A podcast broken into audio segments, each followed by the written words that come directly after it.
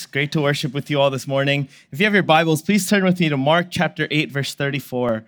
And if we haven't met yet, my name is Chuni, and I am one of the pastoral interns as well as youth director here at Cornerstone.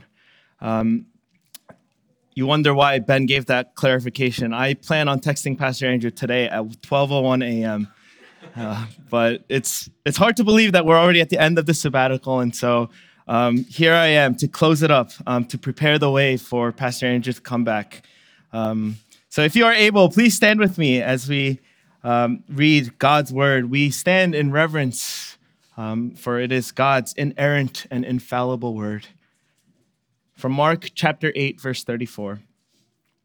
And calling the crowd to him with his disciples, he said to them, If anyone would come after me, let him deny himself and take up his cross and follow me. For whoever would save his life will lose it, but whoever loses his life for my sake and the gospel's will save it. The grass withers and the flower falls. The you may be seated. And would you pray with me now? Father in heaven, we thank you that you have set apart this day for us to not only rest, but also for us to come together as a church to worship your holy name. Lord, as we now come and sit under your preaching, under the preaching of your word, oh Lord, would you open our hearts and our ears to hear the good news in which you, for which you have prepared for us. Lord, would you be with me and the words of my mouth, that they would not be words from my own heart and from my own brain, but oh God, that they would be spirit empowered words, that they would sit well on fertile soil, on the fertile soil of our hearts. Lord, as we open your word today, may we truly taste and see that, oh God, you are good. We pray all these things in Jesus' name. Amen. Amen. Do you guys remember who your first social media followers were? Well, in 2010, I created an account um, on this brand new app called Instagram. It had been out only for a few months now, and so um, I decided to get it to be one of the cool people to do it first. And after a few days of playing around with it, um, I, I, got bored of it. Instagram was nothing like what it is now. Um, there were no such thing as stories or anything like that. And I quickly forgot that I had even created the account in the first place. A few months later, though, um, I kept getting emails that people were following me on this thing called Instagram. And not remembering that I had created this account on this brand new app and uh, being a paranoid teenager, being a paranoid high school student, I panicked because I thought that someone had put my information on the internet and that there were people following and stalking me. I don't remember who these people were, but these were my first ever Instagram social media followers. You see, today the word follow has become such a commonplace in our vocabulary. It's everywhere. We use it in, in all sorts of speech. We follow people on Instagram, on Facebook, on Twitter, you name it. You follow and unfollow people all the time. It's become such a commonplace in our vernacular today. But in biblical times, following someone was actually a much bigger deal than it is today. You see, to follow someone meant a life of commitment, dedication, and devotion. And to follow someone was to be wholly dedicated to the same mission as the person who you were following. Imagine that. Imagine someone told you that that celebrity that you followed on Instagram, you had to follow him, committed to your life to him. You have to dedicate your life to the same mission as this person. You would say, that's crazy. But you see, in biblical times, the, fo- the idea of following someone, this is what this meant. And in our passage this morning, what Jesus does is he brings this concept of following someone, of being someone's disciple, to a whole nother level. One in which eternal life and salvation are on the line. And you see, this call that Jesus makes to follow him is not simply made to just specific people, to those who are more special or more particular. Maybe you think that this call is for special super Christians. Maybe you think it's only for pastors or seminarians or church leaders, deacons, and elders. Maybe you think that this call isn't for me. But you see, following Christ actually is the most fun- foundational and fundamental and basic call of the Christian. You see, Christianity is not simply about being a good church member, although that is important, but it's about following Jesus. For every professing Christian, if you call yourself a Christian, you are called to be a follower of Christ, a disciple of Jesus. And so our passage this morning highlights this very, very important and crucial question for us. What does it look like to follow Jesus? If it's so important for us to follow him, what does it look like? What is required of one who claims to be a follower of Jesus? Our passage this morning finds us on the heels of Jesus foretelling his eventual death and resurrection. Verse 31, a few verses before our passage today, tells us, And he began to teach them that the Son of Man must suffer many things and be rejected by the elders and the chief priests and the scribes and be killed, and after three days rise again. What Jesus is doing here is he's making it clear that those who are following him, that his eventual death would, the, his eventual end would be death. He wasn't coming to take over as king. He wasn't coming to start a revolution, but instead, his was the path to death. And as he makes this known to his followers and to those who follow after him, he also makes a clear warning that all who declare themselves to be his follower, to be his disciple, disciple would face the same scorn the same rejection and the same suffering that he himself, that Jesus himself would be facing as he went to his death. And so this morning, our main point of meditation that I think this passage seeks to point us to is this. And it's very simple. The cost of following Jesus is great. The cost of following Jesus is great. And we see this great cost in the three requirements the three requirements that Jesus gives to his disciples and also now to us. First is you must deny yourself. Second, you must take up your cross. And third, you must follow him. The first requirement, you must deny yourself. Today, we live in, in an era, in a culture where more than ever, it's all about self. You see, our culture today is all about self acceptance self fulfillment. And the message of the world is to do whatever you can, do whatever you need to in order to make yourself feel good. You can buy whatever you need. You can use whoever you need to use, step on whoever you need to step on, do whatever it takes to make yourself feel good. You put yourself over anything and anyone else because that's what ultimately matters most, isn't it? And so, in a culture that's all about self and all about self fulfillment, how do we fulfill this call to deny ourselves? What does it mean to deny yourself? You see, what it isn't is it's not a call to self hatred. It's not a call to self rejection. I'm not standing here and advocating for you all to go and hate yourselves. And I don't think that's what Jesus is telling his disciples to do here either.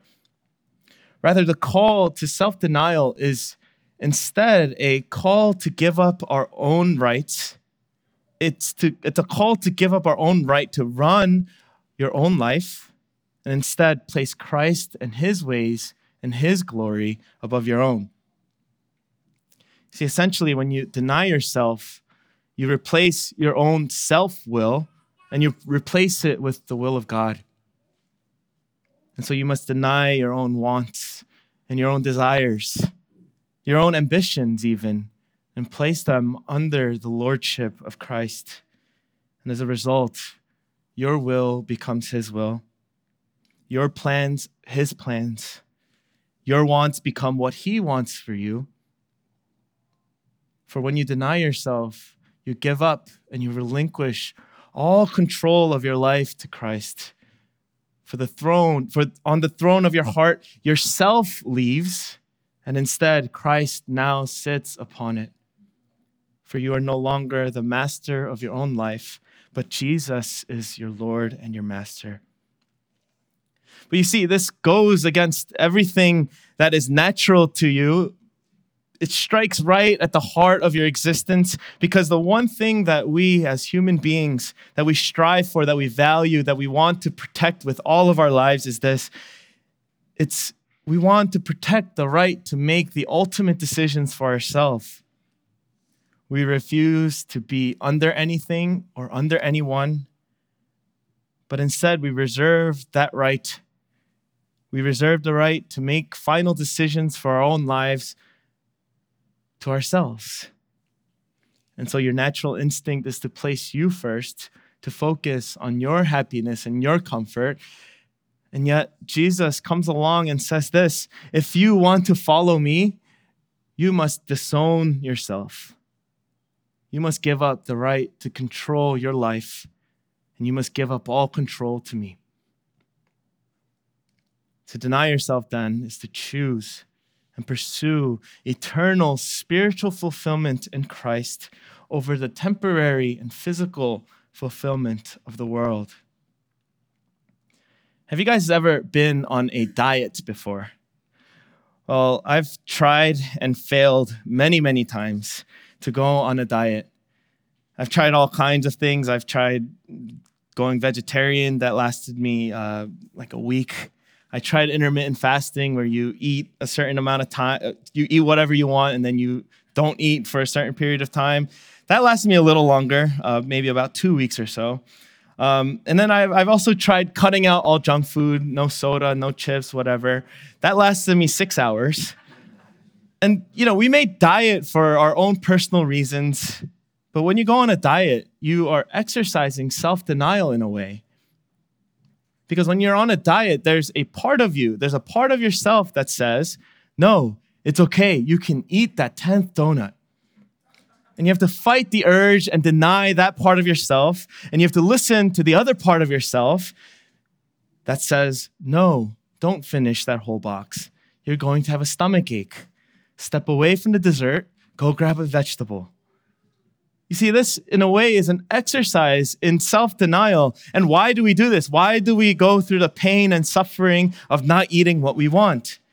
It's because when we're on a diet, we know that the reward of leading a healthy and happy life and perhaps losing a little bit of weight is actually much better than the temporary but amazing and sweet taste of that last donut. See, in the same way that that principle is applied to this call to deny yourself, because when you deny yourself, what you're saying is that the reward of following Jesus, the reward of following him is far better and far sweeter and far greater than anything that this world has to offer me. Any amount of popularity, any amount of fame, any amount of riches, pales in comparison to the reward of following Jesus. And so the follower of Jesus must deny himself. You must deny yourself and choose Jesus, and he must sit on the throne of your heart. That's the first requirement that Jesus commands. The second requirement that he commands is this you must take up your cross. You see, today we see the cross everywhere. We see it when we go into people's homes. You see it when we go into church, and there's a big cross hanging up. You may, some of you may even be wearing it on your necks right now. But when Jesus is saying these words to his disciples, when he tells his disciples to take up his cross, this surely would not have been the case. You wouldn't see figures of the cross hanging around everywhere around people's neck because because in, in the time of Jesus, in the time of these disciples, the cross actually meant something very, very different. For the cross was an instrument of execution saved only for the worst types of criminals. And so when Jesus' followers hear him calling them to take up your cross, they didn't, they couldn't take it lightly. And so when we hear it now, we cannot take this command lightly. What Jesus says here is this Do you want to be my disciple? Do you want to follow me? Then pick up your cross and follow me. And you see, often we think that taking up my cross simply means any kind of trial or hardship that you face. Maybe it's that one annoying coworker, or maybe it's that one in law that you just can't stand. That is my cross, we often say. I have to bear it. However, I don't think that this is what Jesus means when he refers to this, when he says to take up your cross. It's not merely a difficulty or trial, but rather the cross meant something much more different. More than just simply a difficulty or trial. I think the cross, and I think what Jesus is trying to point us to here is that the cross stood for three things it stood for shame, it stood for suffering, and it ultimately stood for death. You see, there would be shame. The cross represented shame because when a criminal is crucified, they would carry the cross for miles and miles through streets of people as they hurled insults, as they threw things at you, as they spit on you. And then they would strip you of all your clothes and hang you on the cross. See, the cross was a place of disgrace and humiliation and utter shame. And secondly, the cross also represented great suffering because the cross was specifically designed for the criminal to experience prolonged pain. So the cross was a slow, long, and painful suffering. And lastly, the cross meant ultimately it meant death. The cross was not meant as simply just a torture device where they'd hang you up and then once you learned your lesson after a few hours, they take you down and then they'll bring you they bring you back to jail. The sole purpose of the cross was to kill the criminal. See, once they hung you on the cross, that meant the end of your life. Your, for your fate was ultimately sealed. And so when Jesus tells you, when Jesus tells his followers to take up your cross, he's warning. It's a warning that when you choose to follow him, these are the things that you can expect. When you truly follow Christ as his disciple, when you give your life to him, you will experience much, much shame and you will experience much suffering. Perhaps you've experienced this with your friends, your family, maybe even your coworkers. Maybe you've experienced the people around you calling you foolish or that you're crazy for believing something that some, some crazy man or some book that was written thousands of years ago. I mean, just scroll through any social media today, and I'm sure you can find one person making a mockery of the Christian faith.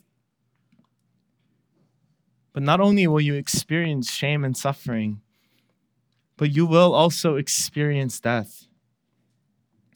And there are indeed places all around the world today where people are being killed for their beliefs and they are being persecuted for their beliefs. But I would probably say that for 99% of us here, that is not going to happen. I don't think anyone is coming after your life right now in Montgomery County, Pennsylvania, for being a Christian. But you see, you still must experience, though it may not be a physical death, you must experience a different kind of death that Jesus calls you to, for you must continuously die to yourself and live unto Christ. This is why in Galatians 2:20, Paul the apostle Paul writes, "I have been crucified with Christ. It is no longer I who live, but it is Christ who lives in me." And so in order to follow him, you must die to yourself. You may not face a physical death, but Jesus is saying, You cannot follow me and also hold on to your life. And so taking up the cross means you pattern your life in sacrifice and dying to self. It's a call to die to yourself and to live for Christ. The great preacher Charles Spurgeon says it like this You cannot be Christ's servant if you are not willing to follow him, cross and all. What do you crave? A crown? then it must be a crown of thorns if you are to be like him. Do you want to be lifted up? So you shall, but it will be upon a cross. And so, dear friends, I ask you, are you willing to endure these things for Christ's sake? Are you willing to experience shame, to experience suffering, and to experience death even to follow him? Will you take up your cross? For that is the second requirement that Jesus calls his followers to. And lastly, the third requirement that Jesus gives is, is, is fairly a simple one. He says, Follow me. In other words, and you might be saying, that's fairly obvious, no? Followers and disciples of Jesus must follow him. It seems like a very simple and obvious command, but I, I think it requires much from us. When you're driving without a GPS, perhaps um, that's hard for some of us to imagine nowadays with, with phones. But when you're driving without a GPS or someone and someone tells you, just follow me, it's one of the most stressful experiences ever because you have to focus so specifically on that person's car that you're trying to follow. So you and you have to concentrate so hard that you don't lose track of him because as soon as you lose track of him, maybe you get caught at a red light, maybe you get caught at a stop sign, you have lost your way. You may need to make a phone call, you may need to open your phone. But you see, it's a very difficult task, but often following that person is the only way you can make it to your final destination. And so, in the same way, when Jesus says to us, Follow me, he's demanding and he's commanding us to have a singular focus, and he commands that you follow wherever He leads. And so, wherever He wants you to go, you will go. Whatever He calls you to give, you will give no matter the cost. you see, it's not just a matter of deciding to follow Him once or when you feel like it, this phrase that Jesus uses here, follow me, if you look at the original, it suggests a continuous and an ongoing action. It's not just a one time thing. Jesus calls his followers, Jesus calls you and me to be constant and consistent followers. Many Christians today think that all you have to do to be a disciple of Christ is to join a church come to worship every once in a while, perhaps give, make an offering, and that's that. You see, those things are important in the life of a Christian. You see, some people will say they follow and follow on Sunday, but take a different path the very next day. Some people will follow Jesus when they need help, but take another path when things get better. But this is not what Jesus is commanding from his followers. And not, this is not what he's commanding from you. For Jesus is calling his people to make a radical commitment to follow him every single step of the way. And so I ask you, dear friends, will you follow Jesus? Will you focus so singularly on him and what God calls you to do and where He calls you to be. That is the third requirement, the third commandment for the follower of Jesus. He says, Follow me. And by this point, maybe it happened at the beginning of the sermon, you may be asking, Why? All of these things sound so difficult. It, it requires so much from me. Why do I need to follow Jesus? What motivation do I have to follow him if it's such a radical thing to do? Verse 35 in our passage says this For whoever would save his life will lose it, but whoever loses his life for my sake and the gospel's will save it. Here, Jesus offers us the motive the ultimate motivation which moves us to follow him. Simply stated, yes, the, fo- the cost of following Jesus, the cost of discipleship is so great, but the cost of not following him, dear friends, is that much greater. Jesus offers a simple but clear warning.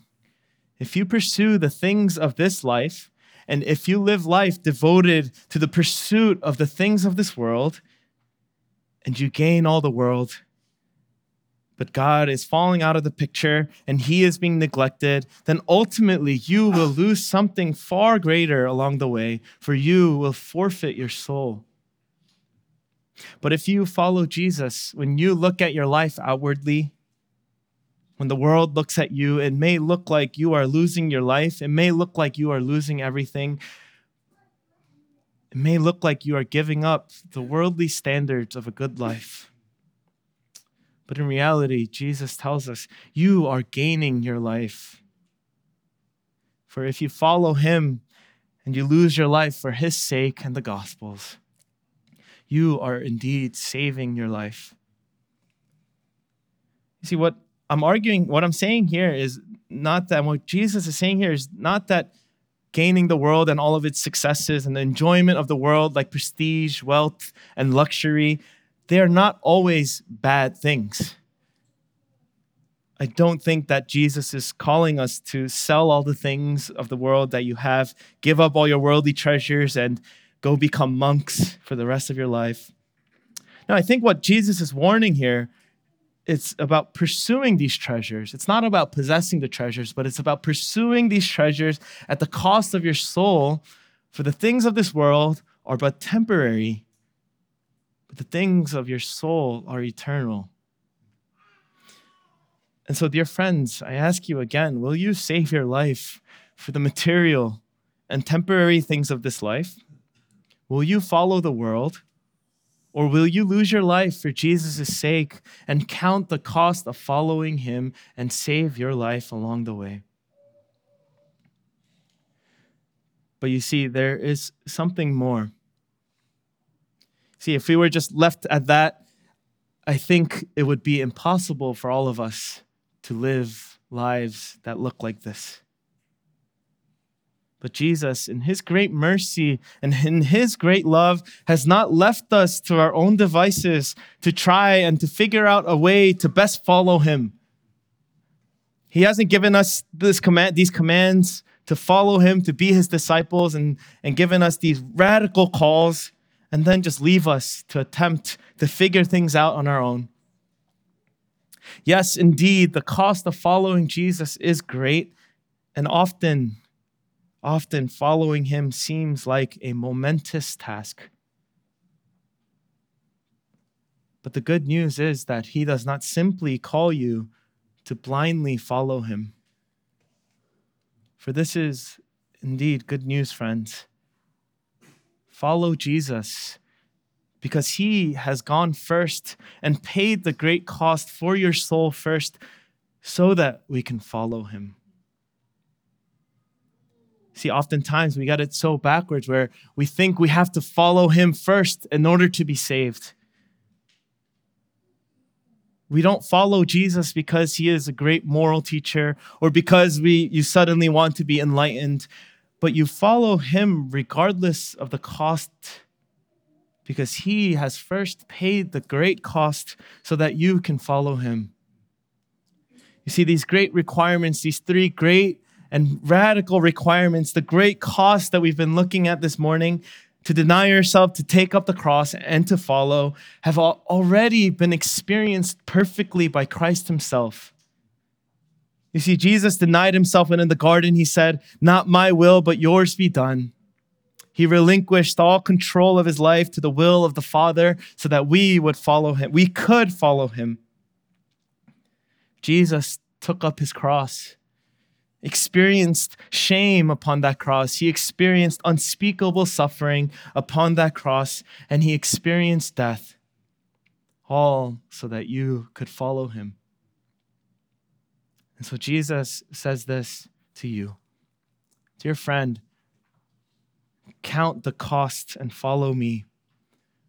For I have already gone upon the road marked with suffering, with ultimate suffering and the highest cost has already been paid for your sake.